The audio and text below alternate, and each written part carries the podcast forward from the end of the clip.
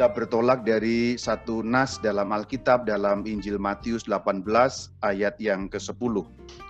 Berbunyi, ingatlah jangan menganggap rendah salah seorang dari anak-anak kecil ini.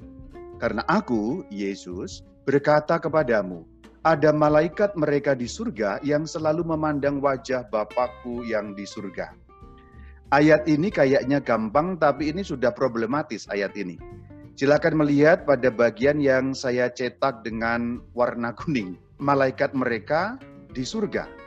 Yang dimaksud mereka adalah anak-anak kecil yang dimaksud pada bagian awal. Berarti manusia, katakanlah begitu. Manusia yang ada di bumi. Jadi merekanya itu adalah manusia di bumi. Jadi malaikat mereka berarti malaikatnya manusia yang di bumi. Tapi dikatakan malaikat mereka di surga. Tapi sebelum kita bicara lebih lanjut, kita mengulang sedikit ajaran gereja mengenai malaikat.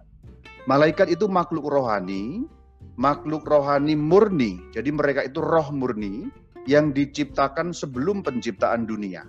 Malaikat tidak punya badan, jadi berbeda dengan manusia. Mereka hanya roh saja, roh murni tanpa badan, makhluk tanpa badan. Mereka diciptakan sebelum dunia diciptakan, berarti sebelum kitab kejadian menceritakan itu, malaikat sudah diciptakan lebih dulu. Malaikat itu punya akal budi, jadi mereka bisa berpikir, meskipun tidak punya otak, tapi mereka bisa berpikir. Malaikat itu juga punya kehendak bebas, seperti manusia, maka bisa menentukan untuk setia kepada Allah atau untuk melawan Allah. Malaikat itu berpribadi, artinya personal, yang satu bisa dibedakan dengan yang lain, seperti manusia, artinya berpribadi. Kemudian mereka immortal, sekali diciptakan mereka tidak bisa mati. Itu yang dimaksud immortal. Ini keadaan malaikat. Malaikat itu spesies yang berbeda dengan manusia. Jadi manusia tidak mungkin berubah menjadi malaikat, sebaliknya malaikat juga tidak mungkin berubah menjadi manusia. Sama seperti burung tidak mungkin berubah menjadi ikan, ikan tidak mungkin berubah menjadi kerbau karena itu spesies yang berbeda. Jadi malaikat ya malaikat, manusia ya manusia. Saya perlu menegaskan bagian ini karena ada kepercayaan umum yang sebenarnya tidak cocok dengan isi Alkitab. Kepercayaan umum yang mengatakan kalau orang baik kemudian mati, dia berubah jadi malaikat. Ada kepercayaan umum seperti itu. Jadi manusia yang baik mati jadi malaikat. Manusia yang jahat mati menjadi setan. Nah, ada kepercayaan seperti itu. Salah kepercayaan seperti itu. Manusia yang baik mati ya tetap manusia. Manusia yang jahat mati ya tetap manusia. Itu tidak ada perubahan. Sementara terkait dengan setan, setan itu sebenarnya adalah istilah. Setan itu malaikat yang jatuh dalam dosa. Nah, terkait dengan jumlah malaikat yang setia pada Tuhan dan malaikat yang jatuh atau sebutannya setan, jumlah mereka tetap. Jadi sejak jatuh dalam dosa, Alkitab kitab Wahyu mengatakan sebagai sebuah alusi tersirat sepertiga jumlahnya. Jadi bahasa gampangnya sepertiga malaikat menjadi jahat lalu disebut setan-setan. Nah, jumlahnya tetap sejak mereka jatuh ke dalam dosa itu mereka tetap jumlahnya. Berarti sekarang sampai selama-lamanya tidak mungkin ada perpindahan. Malaikat pindah ke partai setan, setan pindah ke partai malaikat itu tidak tidak mungkin terjadi seperti itu. Ini juga perlu saya tegaskan supaya nanti pembahasan kita menjadi gampang. Sekarang kembali karena pengantarnya sudah ada supaya ada bayangan. Jadi malaikat di surga atau di bumi? Karena dikatakan dalam Injil Matius 18:10 tadi malaikat mereka di surga, saya mulai dari malaikat ternyata ada di surga. Ini kata Alkitab. Alkitab banyak sekali bicara mengenai malaikat yang ada di surga. Ini saya kutip beberapa. Ini tidak semua ayat tapi saya kutip beberapa. Yang beberapa pun sudah sudah banyak. Saya mulai dari perjanjian lama. Daniel 7 ayat 9 sampai 10. Yang saya cetak warna kuning, seribu kali beribu-ribu melayani dia, itu maksudnya para malaikat. Meskipun di dalam ayat itu tidak langsung atau belum terlalu jelas bahwa itu adalah para malaikat. Tetapi itu jelas makhluk-makhluk surgawi yang berada di surga di hadapan Allah berarti malaikat yang melayani Allah. Selanjutnya di dalam kitab Tobit ini ini lebih jelas kalau ini. Kitab Tobit bagian dari perjanjian lama Deuterokanonika, Tobit 12 ayat 15. Aku ini Rafael, satu dari ketujuh malaikat yang melayani di hadapan Tuhan yang mulia.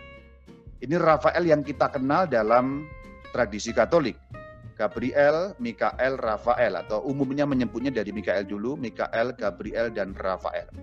Ini jelas sekali dalam kitab Tobit yang menemani Tobias dalam perjalanan sampai dia pulang sebelumnya mendapatkan istri dan sebagainya itu.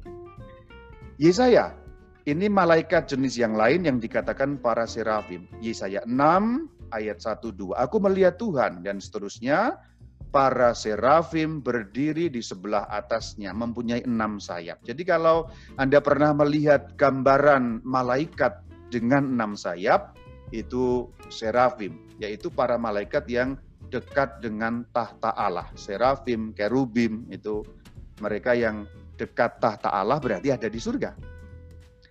Kita sekarang masuk ke perjanjian baru, saudara-saudari, yaitu Matius 22 ayat 30.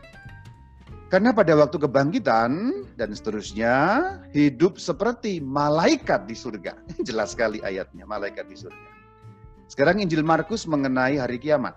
Eh, mengenai saat itu atau hari itu yaitu hari kedatangan Kristus atau hari kiamat. Tetapi tentang hari atau saat itu tidak seorang pun tahu. Malaikat-malaikat di surga tidak dan seterusnya. Jadi menurut Injil Markus juga malaikat memang ada di surga.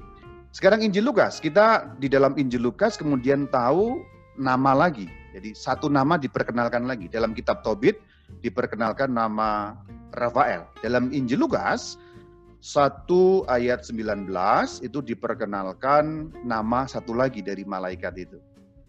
Jawab malaikat itu kepadanya, Akulah Gabriel yang melayani Allah. Melayani Allah berarti berada di dekat tata Allah, berarti di surga. Dalam Injil Yohanes 5 ayat 4 juga dikatakan sewaktu-waktu turun malaikat Tuhan ke kolam itu. Kalau dikatakan turun berarti asosiasinya ini dari surga turun ke bumi. Berarti malaikat ada di surga. Sekarang kita pindah ke Rasul Paulus. Rasul Paulus juga mengatakan mengenai malaikat yang ada di surga. Ini terkait dengan kabar pemberitaan Injil, bahkan seandainya ada malaikat dari surga mengatakan Injil yang berbeda, jangan dipercaya, kira-kira begitu. Galatia 1 ayat 8. Rasul Paulus mengatakan malaikat itu ada di surga. Rasul Petrus juga, saya mengutip rasul-rasul besar ya, Rasul Paulus yang menulis surat, Rasul Petrus yang menulis surat juga. 1 Petrus 3 ayat 21 sampai 22. Melalui kebangkitan Yesus Kristus yang duduk di sebelah kanan Allah setelah ia naik ke surga sesudah segala malaikat ini pengantiannya berarti malaikat ada di surga karena Yesus Kristus naik ke surga sesudah segala malaikat, di atas segala malaikat. Kenapa dikatakan di atas segala malaikat? Karena kuasa dan kekuatan ditaklukkan di bawah Yesus.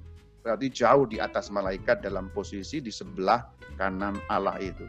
Jadi ada banyak sekali ayat. Ini beberapa yang saya kutip ini hanya beberapa saja yang sangat jelas mengatakan malaikat itu keberadaannya ada di surga. Berarti sebenarnya malaikat tanda petik bukan bagian dari dunia ini.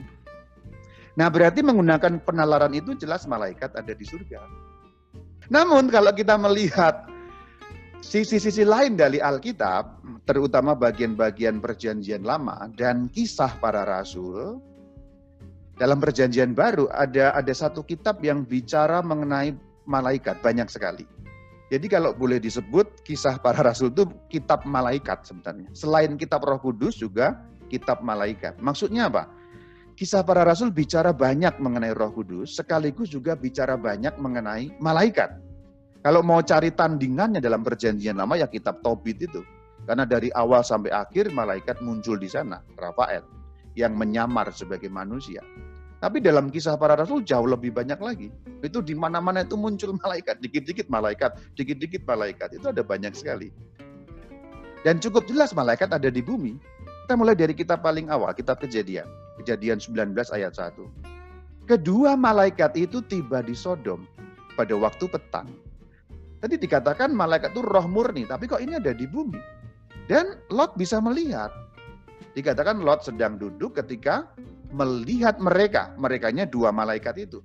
Berarti dari satu sisi malaikat itu roh murni, tetapi kok mereka bisa terlihat? Ini bagaimana ceritanya?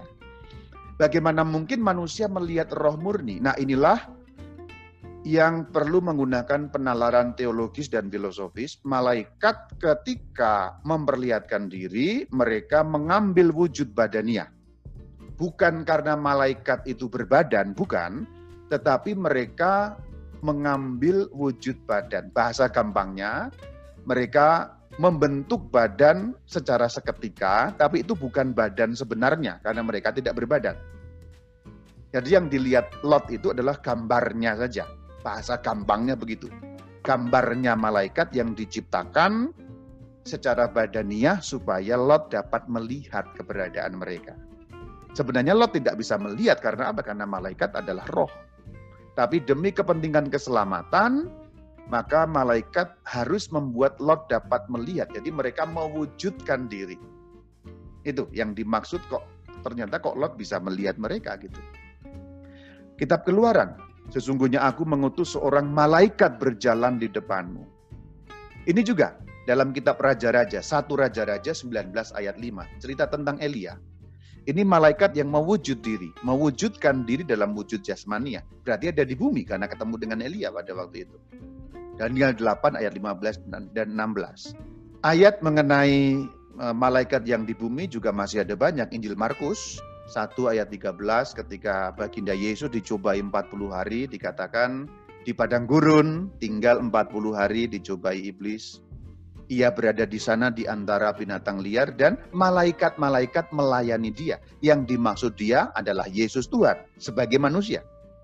Sebagai manusia kan belum di surga, belum di sebelah kanan Allah. Berarti di mana? Ya di bumi, di padang gurun. Di padang gurun di tanah Israel sana 2000 tahun yang lalu.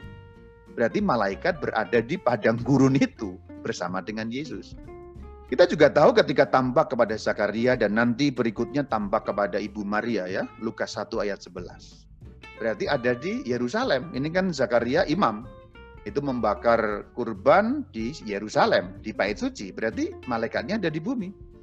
Bahkan ketika Tuhan Yesus bangkit, kemudian Maria Magdalena mencari, itu malaikat-malaikat tanya, wanita, dalam terjemahan kita, ibu, mengapa engkau menangis? Jawab Maria kepada mereka, Tuhanku dan seterusnya. Jadi malaikat-malaikat menampakkan diri dekat kuburan. Yesus sudah bangkit, Maria datang, lalu malaikat-malaikat itu bisa dilihat oleh Maria. Jadi untuk kesempatan-kesempatan tertentu, sejak zaman perjanjian lama, kemudian Injil sampai perjanjian baru, nanti kita lihat kisah para rasul, itu malaikat-malaikat ternyata berada di bumi dalam wujud. Malaikat yang roh murni tadi di surga, tetapi dalam kesempatan-kesempatan tertentu, malaikat-malaikat itu berada di bumi dalam wujud jasmania. Berarti ketika mereka di surga, mereka roh murni, tapi ketika mereka di bumi, mereka bisa mewujudkan diri dalam wujud jasmania. Meskipun itu bukan badan asli. Bukan badan asli itu bukan seperti kita. Kita ini kan badan asli. Tapi malaikat itu membuat badan. Badan seketika yang dibuat supaya orang dapat melihat. Kalau nggak dibuat badan, kan orang nggak bisa lihat. Hanya di mana malaikatnya kan nggak ada. Supaya orang tahu tentang malaikat ketika menampakkan diri ya, mereka membentuk badan jasmania. Tapi bukan kodratnya malaikat memiliki badan itu bukan. Terus kisah para rasul ada banyak loh kisah para rasul ya. Kisah Rasul 5 ayat 19. Kisah Rasul 8 26. Berkatalah seorang malaikat, seorang malaikat Tuhan kepada Filipus. Selanjutnya makin maju dalam kisah Rasul 7, eh, 12 ayat 7. Malaikat itu menepuk Petrus, ini saat Petrus di penjara yang dirantai juga. Paulus, rasul besar itu pun juga menyatakan dalam kisah Rasul 27-23. Tadi malam seorang malaikat ya berdiri di sisiku dan berkata jangan takut Paulus. Jadi bagian-bagian dari iman kita yang kita yakini dalam keredo ternyata peran malaikat cukup kuat di sana. Aku percaya karena Yesus Kristus dikandung dari Roh Kudus itu kan juga diwartakan oleh malaikat sampai pada kenaikan Kristus ke surga, sampai pada nanti akan datang kembali. Nah, itu juga dinyatakan malaikat. Lalu penjelasannya bagaimana sih kok di surga tapi di bumi juga? Tapi rupanya memang ada penjelasannya dalam Alkitab. Malaikat itu ternyata naik turun ternyata memang. Kalau kita melihat kitab kejadian 28 ayat 12.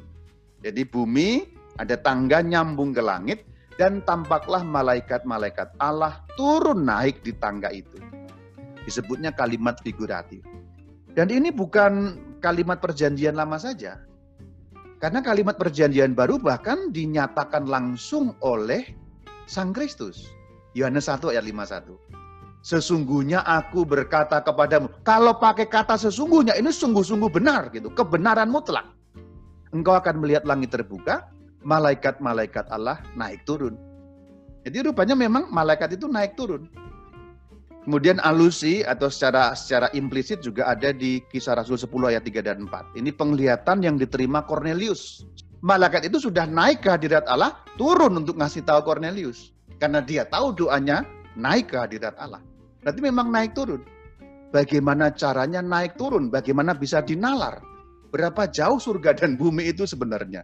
Dan bagaimana mungkin malaikat sekaligus berada di surga, detik itu juga kembali cepat ke bumi, kembali ke surga, dan seterusnya. Kalau ada dua tempat, tempat A dan tempat B, jauhnya sekian, sekian kilo, katakanlah begitu. Kalau orang dari A ke B mau menempuh 10 km, dia berjalan dengan kecepatan 10 km per jam. Berarti A dan B ditempuh dalam waktu sejam. Kalau PP 2 jam. Tapi kalau kecepatannya ditingkatkan menjadi 20, dia hanya butuh waktu satu jam. Kalau ditingkatkan lagi menjadi uh, 100, nah, lebih berkurang lagi. Tapi kalau jarak 10 km ini, orang bergerak sangat cepat secara fisika, ini ini secara fisika teoritis ini bisa.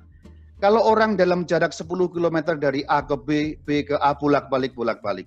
Kalau sangat cepat, begitu cepatnya sampai nggak bisa dihitung, sampai nggak terhingga, dia seperti berada di dua tempat sekaligus A dan B ini. Karena saking cepatnya bergerak.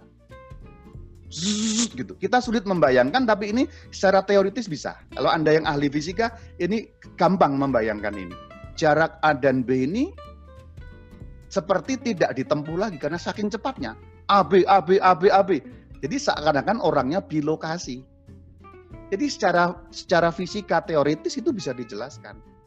Malaikat tidak terikat ruang dan waktu. Berarti dalam bahasa manusia, malaikat bisa bergerak dalam kecepatan yang tidak terbayangkan cepatnya. Berarti untuk mereka seperti omnipresent. Omnipresent itu berada di mana pun. Saya gambarkan dari tempat A dan B, kalau kecepatannya luar biasa, orang itu bisa seperti ada di A dan ada di B secara bersamaan sebenarnya bolak-balik tetapi karena saking cepatnya jadi seperti bilokasi dalam dua tempat yang berbeda dalam waktu yang sama. Ilmu manusiawi itu bisa menjelaskan banyak hal dalam dalam ilmu iman sebenarnya. Kalau kita bisa menalarnya dengan filosofis. Dalam Keluaran 14:19. Jadi mereka melindungi bangsa Israel ya. Bergeraklah malaikat Allah yang tadinya berjalan di depan tentara Israel, ini pelindung bangsa. Dalam Daniel juga ini pelindung bangsa. Ini satu lagi diperkenalkan nama satu malaikat Mikael. Jadi Rafael, Gabriel, Mikael itu semua ada nama tiga itu dalam Alkitab. Ternyata juga malaikat menjadi pelindung wilayah. Perhatikan bahwa dalam kisah Rasul 16 ayat 9 ada penampakan atau penglihatan yang eh, dialami oleh Paulus. Seorang Makedonia. Nah, dalam tafsiran para bapak gereja, seorang Makedonia itu bukan orang, tapi itu malaikat. Lalu pelindung pribadi, ini yang mendasari kemudian nanti malaikat pelindung dalam ajaran Katolik. Kan ada guardian angel itu ya. Malaikat pelindung itu ada landasan Alkitabiahnya, Kejadian 24 ayat 6 ya dan ayat 7. Kemudian Mazmur 34 ayat 8, malaikat Tuhan berkemah di sekeliling orang-orang yang takut akan dia, orang yang takwa kepada Allah, orang yang beriman. Jadi malaikat Tuhan itu seperti seakan-akan berkemah di dekat orang. Nah ini malaikat pelindung. Jadi landasan Alkitabiah mengenai malaikat pelindung itu kuat sekali. Yang paling kuat tentu yang disampaikan oleh Sang Kristus dalam Matius 18 ayat 10 tadi. Ada malaikat mereka di surga.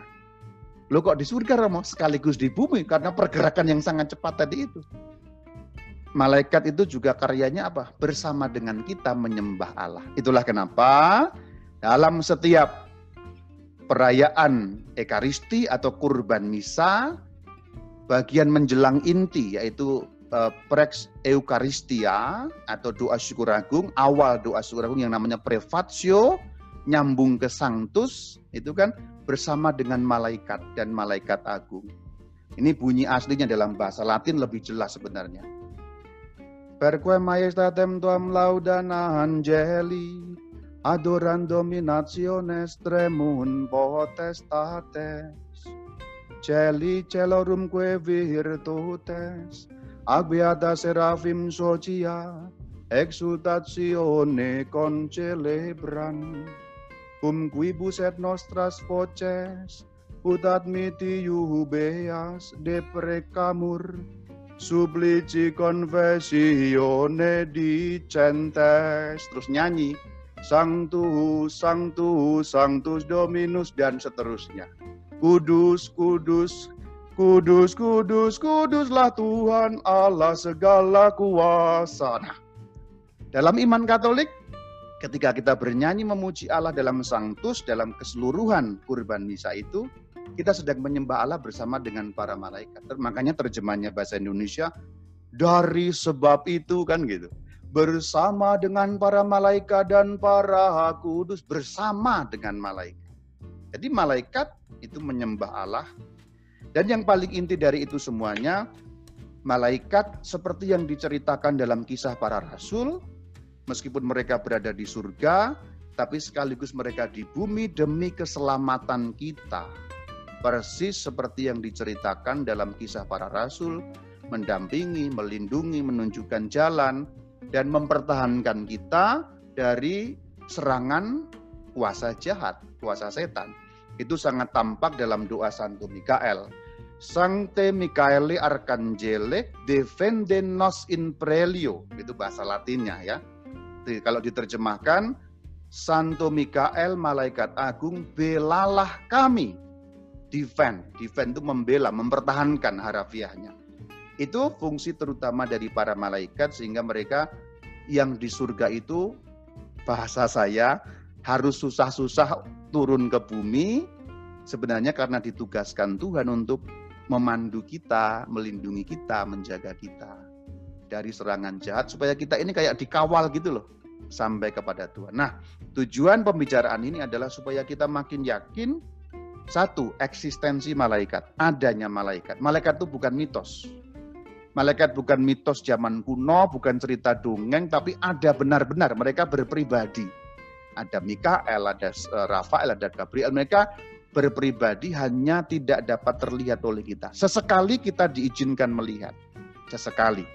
Terutama mereka yang tingkat kekudusannya lebih ya. Kalau hanya kayak Romo Bayu Kacung kayak Romo Bayu Kacung Kampret begini ya mungkin nggak pernah akan lihat malaikat seumur hidupnya. Kurang suci, kurang kudus gitu.